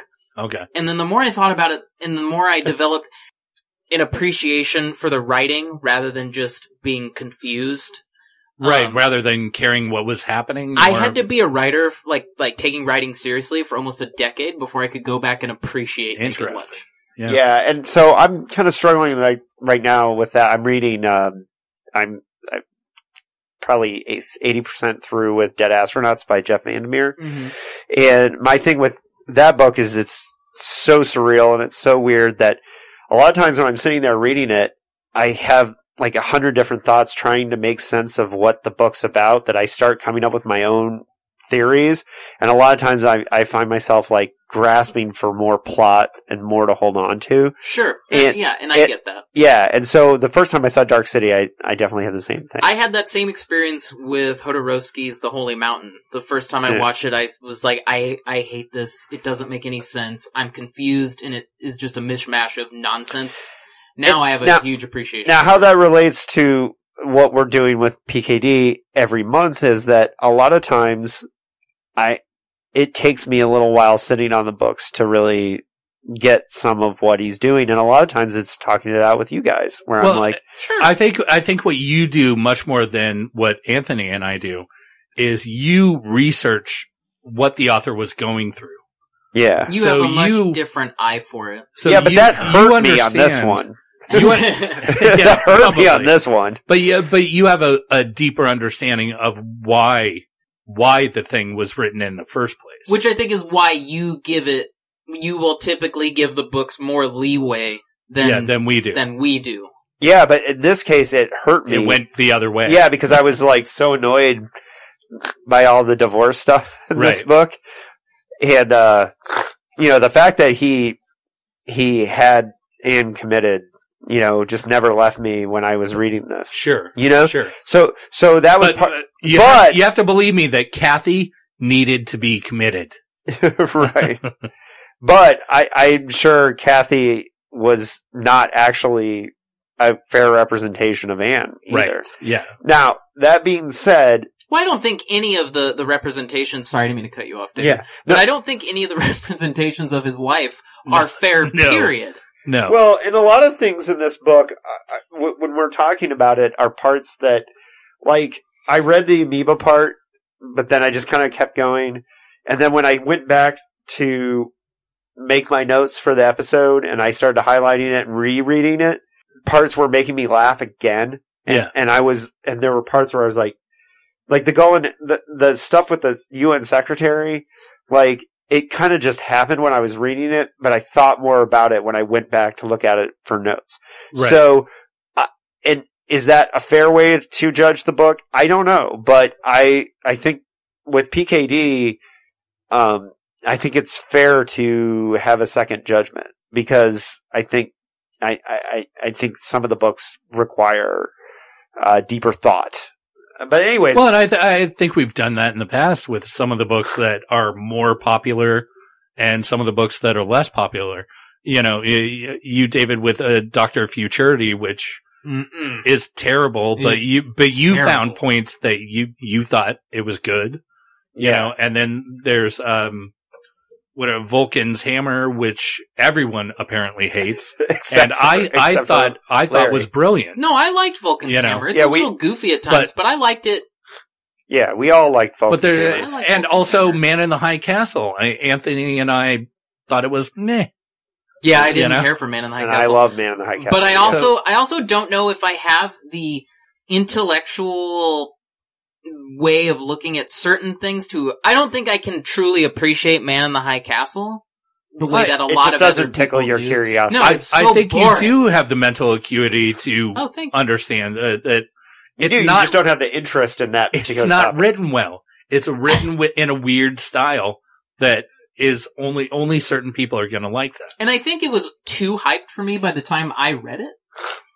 Well, that's Right, the and that's also a thing. Yeah. Which is the problem everyone's, I think, having with some people are having with Parasite is that, and speaking to somebody who saw Parasite before the hype all started, Yeah. like I didn't know that there was going to be a big twist in Parasite, so like when it happened, it was way more shocking for me, and you know, so by the time the all the hype got around about the movie, it, it, it lost some of its power. And I think with Man in the High Castle, like so many people said, it's brilliant, it's great, it won the Hugo, and But I know. also, I also don't think that, and this is somewhat of a side tangent, so just bear with me.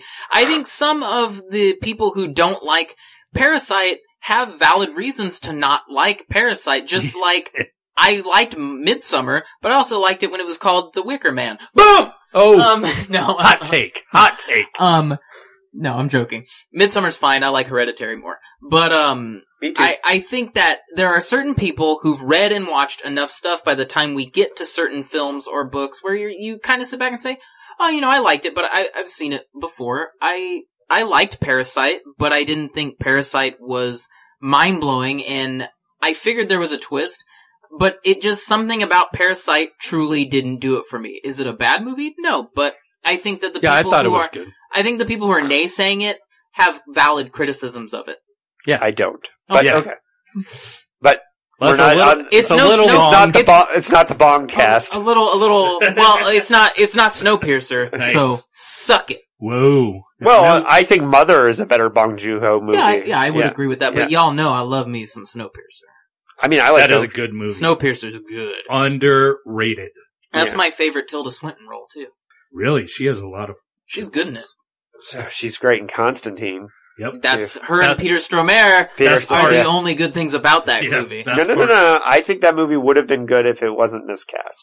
Yeah. You mean if Constantine wasn't miscast? If Yeah. Constantine wasn't miscast, it would be a good movie. All I'm saying is someone cast Hugh Laurie as Constantine. the That'd be script, great. everything about Constantine Nice. is great except for Keanu Reeves is miscast. What, Yeah. Larry? No, I said nice. Oh yeah, Hugh I Laurie is my dream John Constantine. All right, sorry. Put some blonde hair on him. Yeah, with some Yeah. bunch of gray in it. And just- Yeah. Right. He's basically House, but hunting demons. Right. 15 minutes ago, I said, what a great segue to JJ 180. Every time you say JJ, I think you're gonna say JJ Abrams, though, And please don't. and then I just want to vomit on my shoes when I think of JJ Abrams. yeah. We, we could maybe do a bonus episode about how we all hated episode 9, but I'll, uh, I'll do it on just how much I we? hate J.J. Abrams. Oh, he's a broke ass Steven Spielberg. We've been over this. Yeah. okay. He's a wannabe um, and a loser. All right. Whoa! Anyway, Uh, I wouldn't go that far. But uh, JJ 180 is a drug. Yes. and, uh, 180. Yeah, and uh it's first introduced in chapter three, I believe, when Kathy gets it from uh, Cabby, right? Um, and Well, yeah, we follow one of the uh, other employees of the company, and yeah, and he's like, "Hey, hee ho, this is JJ 180. What's that? some badass shit. It's a German name for a drug that's about to. It's German is JJ 180. It's a German name for a drug that's about to be marketed in South America as Frohedadrine. It's not Ja Ja. Yeah, a German 180. chemical firm invented it. At this point, they think it's a German chemical firm. This is before they found out that the Starmen made it. Uh, they get it into the U.S. In fact, it's easy to get here in Mexico. Everything's available here in TJ. Uh. Everything. He's got five caps. Um, and when you take it, uh, you experience time differently. You travel in time. I don't know. It's one of those things. I was very confused because I, I couldn't decide whether. Uh oh. Excuse me. Are you did are you here to give the podcast the fucking coronavirus? No. Right? Coronavirus. Anyways. Pause while David chokes to death. All right. I'm better. I made it pretty far into the podcast without coughing. I told you guys I had a cold last week. So Oh, we're fine. You want to take a little break? No. I know. no, we want to finish. I want to finish and go to the bookstore. Well, I got. then I want to go to Plant Power.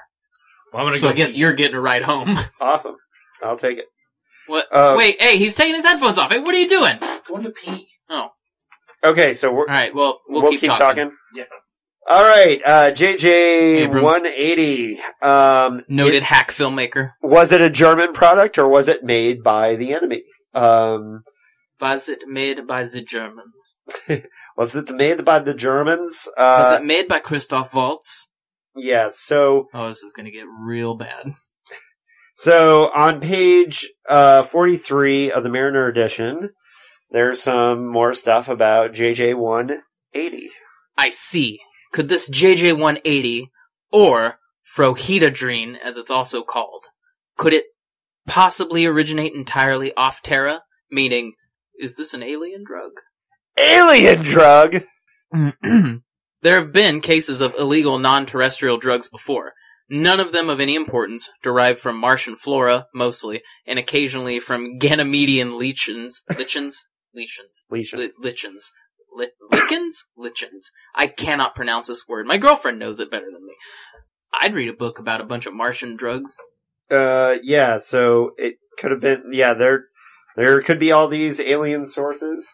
Ganymedian or, or Martian dung, but I mean, Martian dung's already made, uh, fur coats, so that seems unlikely. Uh, but, you know, we have, there's references for it being a weapon, uh, at least four times in the book, page one, page 88, 110, 165, and 168. They're all, it's all referenced as a potential drug, um, from both sides of the war at one time or another, which is kind of one of the fun, um, parts of how the plot gets played with. Um, as for the effects of it exactly, uh, I have, I can just tell you the effects. You travel to the past, the present, or the future. yes, but the question is, is that an illusion? Or It's not because Molinari pulled actual people to his own timeline.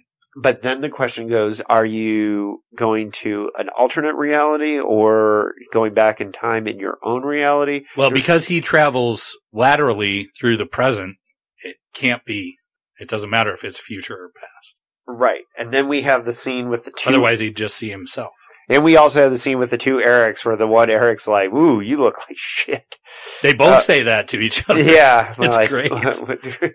It, it reminded me of the time traveler's wife, which I don't know if you guys have read that book. I saw But, the movie uh, with Eric Bana. Well, Right. that's.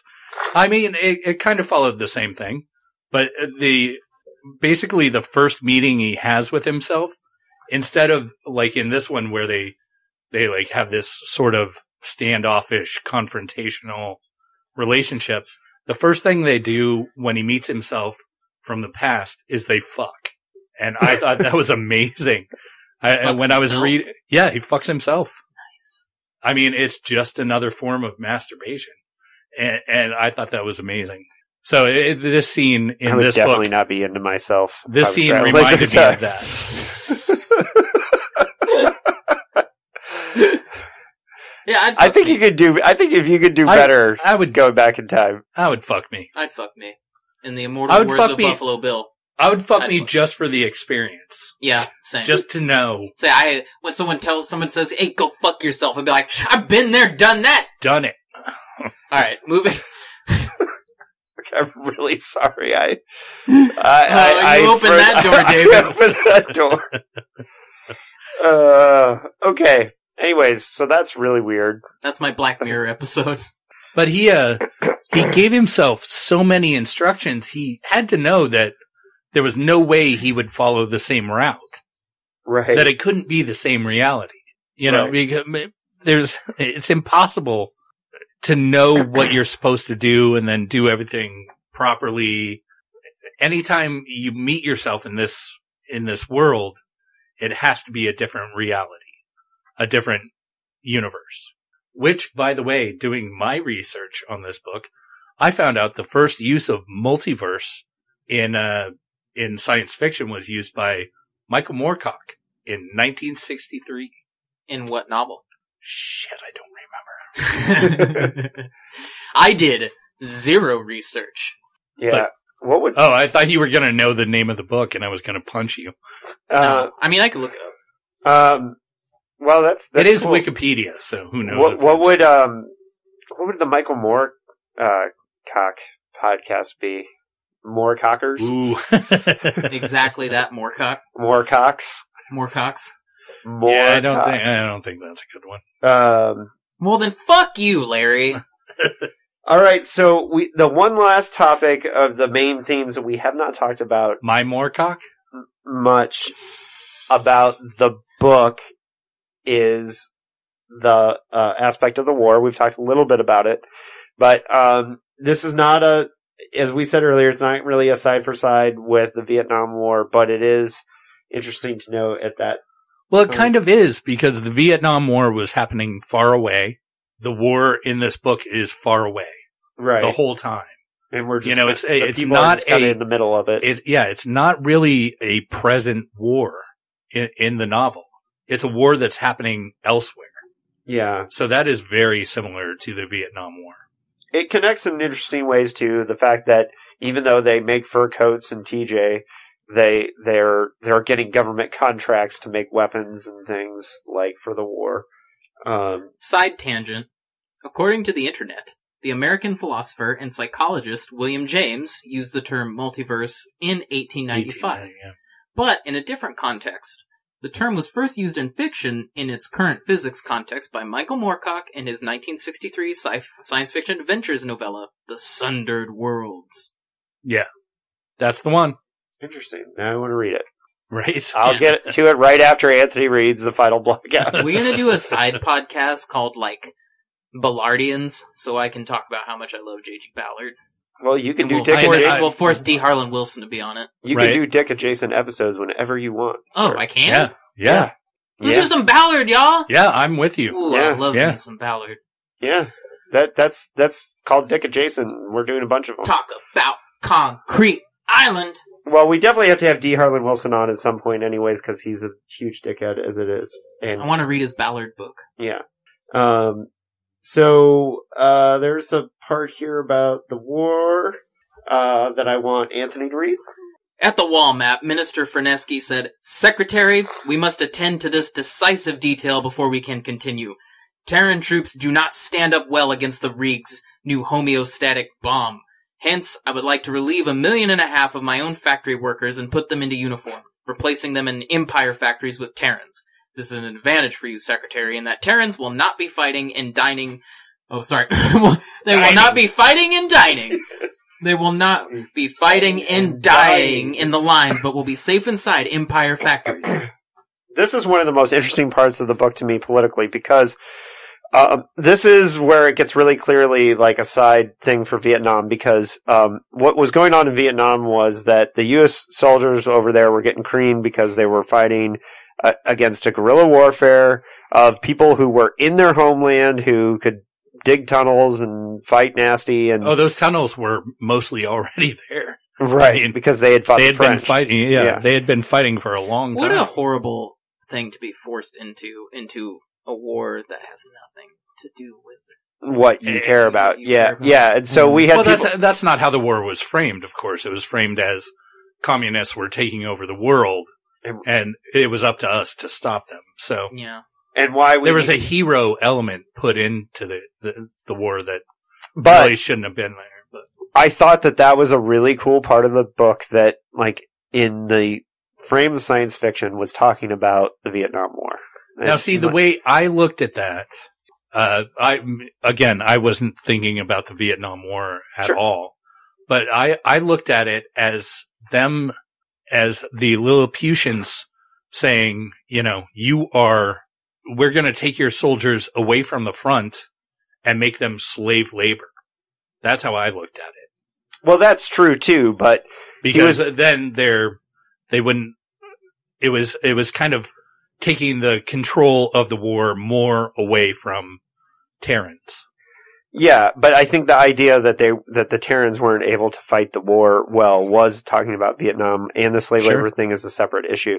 But I do think that that comes into where you're talking about how war and capitalism are kind of tied together, and um, I just think that these are aspects that we could have easily missed in talking about this novel. That there are lots of nice little political allegories throughout, Right. and those are things that that add to my overall You know, enjoyment. I would say for a book that I, I, I never even knew the title of when I was in, initially reading Phil K. Dick.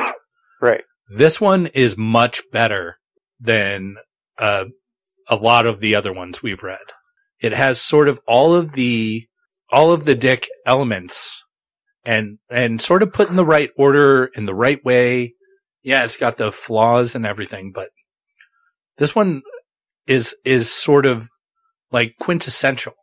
Right. Well, that's a good segue into our final thoughts. Um, cause you're already kind of getting there. And I think, you know, the interesting thing is I think this is not one of his more well-known ones, but I think within Dick's scholarship, I think people have a higher regard for this one than some of the other Yeah, ones. probably. And, yeah. Probably and, uh, you know, I think for good reason. Uh, I- I think because he was going through hard times in his life, I think some of those signs are, are there in the book, but you know, upon, this is one that I think will sit with you and you can think about it later. And, um, you know, yes, the, the last chapter is kind of useless, but, you know, No, it's not kind of useless. It's really useless, but I, I, I would say the only the only thing that uh, really matters about the last chapter is bringing the bins back because they have that little confrontation in the alleyway. yeah. But that's it. but I think I, I don't think for me a, a novel can have one or two little flaws like that and and not not really overall hurt it. So um I am going to give this book four out of five uh Robant Molinaris. um, and I originally rated it as three, but I'm gonna I'm gonna I'm gonna lift I'm gonna give it one more uh just because Sure. I I think um, there's a lot of good stuff that came out when we were discussing the book overall. Yeah, I would. Uh, I would say that. Uh, I think one of the best things about this is Kathy. I think her char- her character, uh, although immensely evil in in just her motivations and her reasoning and everything like that, she is a well drawn out character. I I think she she handles things in, in a maybe not a way I I would ever think of handling things, but in a somewhat natural kind of way. And uh and I think Eric Sweetscent was not the saddest sack ever until that last chapter. Not the Right? saddest sack ever. he he actually made decisions, he did things, he moved forward.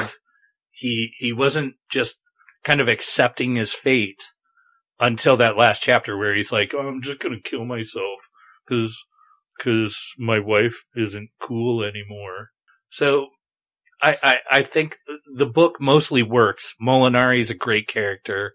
Even the old man. I, I always like the the old man with the fake parts character that Dick's been doing over the past like five novels. So I, I think it uh, it deserves um, three and a half um, Mars batshit amoebas. I thought you were going to go with the bids. I was I was close to that. Anthony. I don't know if I, I can't really fairly rate a book I haven't finished.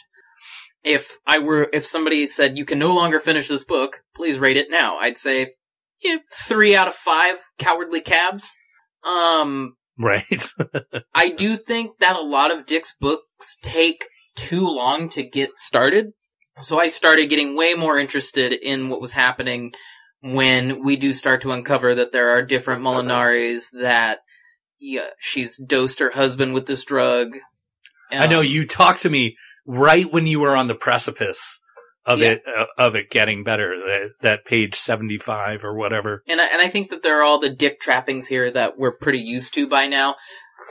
So yeah, if, if, I, if I have to rate a book I didn't finish three out of five cowardly cabs, and realistically having talked to you guys about it and then having Larry tell me about it before you got here, David, it'd probably stay about three. Cause, cause I liked it, what I read, but it, none of it was mind blowing.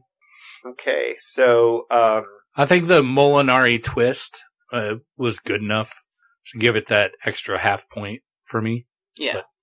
now the question comes: uh, What would we do if we were going to do a movie? But before we do that, Oh wait, there's a before we do that? yes, Really? In 2011, there was a press release from Lila, Lily, Lilla Nine, Ninth Production and a Leopard, Electric Shepherd Productions. To be fair, that's probably Lila. Lila, 9th. Yeah, whatever. It's a production company. Uh, had optioned the rights to now wait for last year with Ted Cooper, Kupper, it's with a K, K U P P E R, tapped to write the screenplay, and there was a Barry M. Osborne, who was a producer on Lord of the Rings, was supposed to be a producer, and that they were looking for a director in the third quarter of 2012, and that's where the project died. They Uh, couldn't find a director. They couldn't find a director apparently, Huh. and but apparently a script was written for Now Wait for Last Year. Is Uh, it online? I don't know if you can find it. Well, call out to our fans Yeah, if so anyone is able. seen this script. yeah, we would love to to know. Yeah, we'd love to see it. Yeah. Um, yeah, I'm sure it's not as easy to find as that Duel of the Fates script Yeah. that's going around for Star Wars. Um, but, uh, which I still haven't read. I want to read because I think it sounds way better. It sounds fantastic. It sounds much better. Uh, Did you see the art?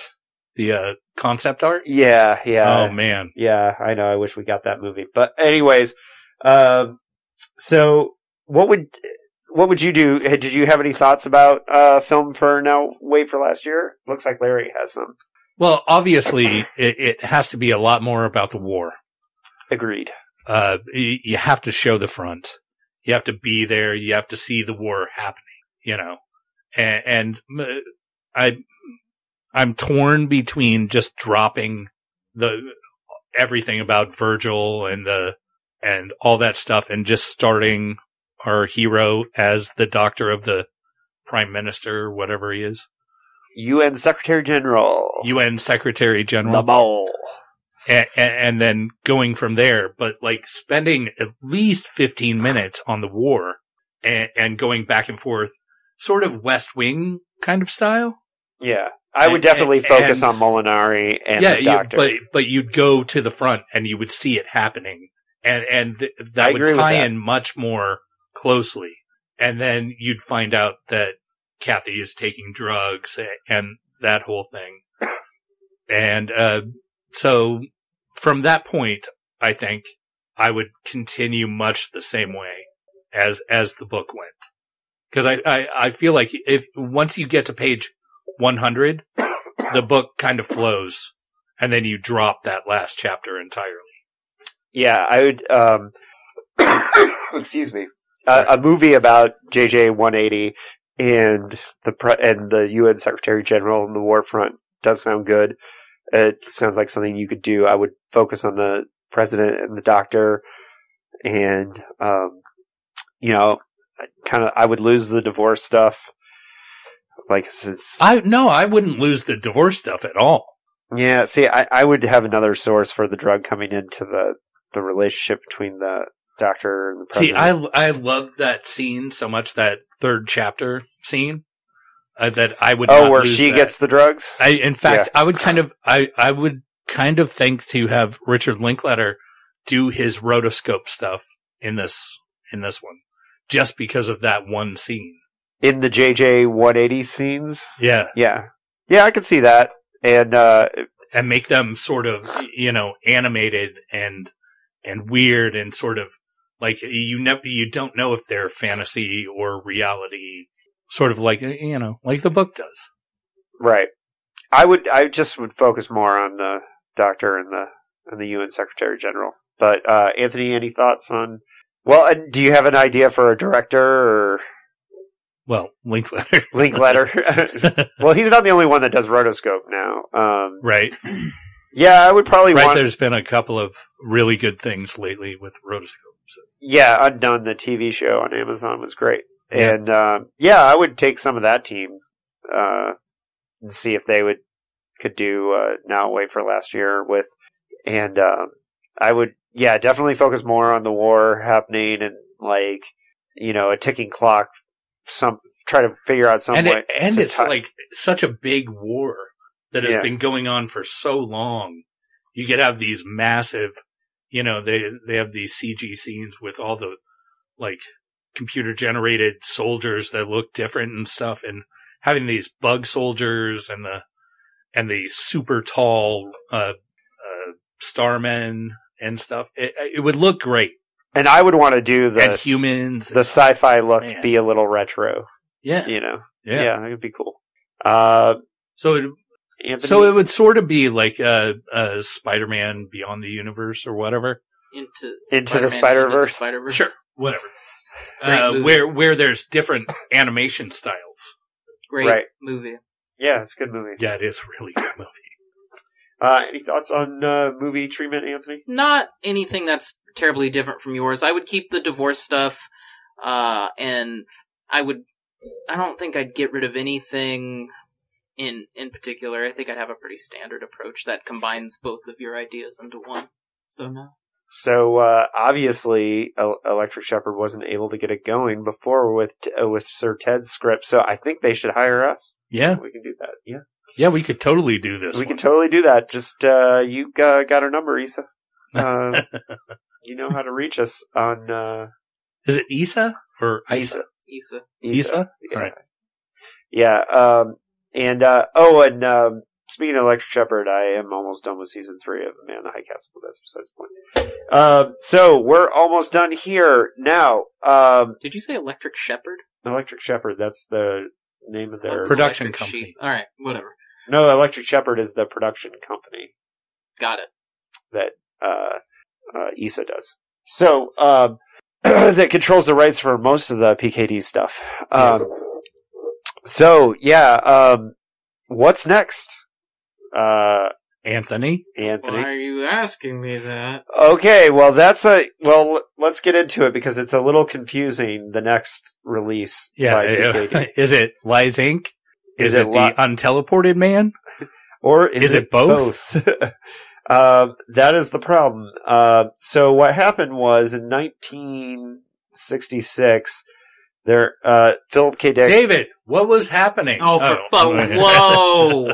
in 1966, uh, there was a a short novel published by PKD called "The Unteleported Man," which later he wrote a partial sequel to. yeah, and they were combined to make a novel called Lies Inc. in the 80s.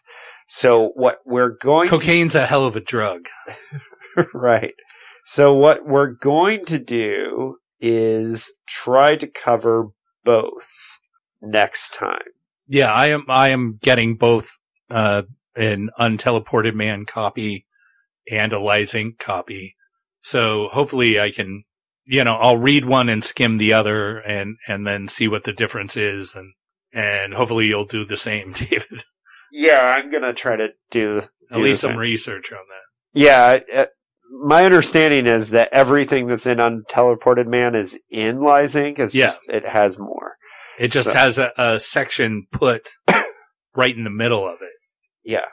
So, Lies Inc. So next time on Dickheads. In a wry, paranoid vision of the future, overpopulation has turned cities into crammed industrial anthills. For those sick of this dystopian reality, one corporation, Trails of Hoffman Inc., promises an One! alternative. Take a teleport to Whale's Mouth, a colonized planet billed as the supreme paradise. Not a whale's vagina. The only The ca- Frontier. the only catch is that you can never come back Never. when a neurotic man named Okay, named Ra Right. Yeah, that's a tough name. Rachmael Ben Applebaum. Fuck you. Disco- Bob Applebaum. discovers that the promotional films of happy crowds cheering their newfound existence on Whale's Mouth are faked. Oh, hello, Penultimate Truth Part 2. He decides to pilot a scape ship on the 18 year journey there to see if anyone wants to return. 18 years. So join us next time on Dickheads. Alright. Wow, that was that was amazing. Yeah. So, Lies Inc. next time, and we'll have some more Dick Adjacent and some other things coming out in the near future. Yeah. So, um, keep it paranoid. Be all paranoid Good night. and shit. Stay paranoid.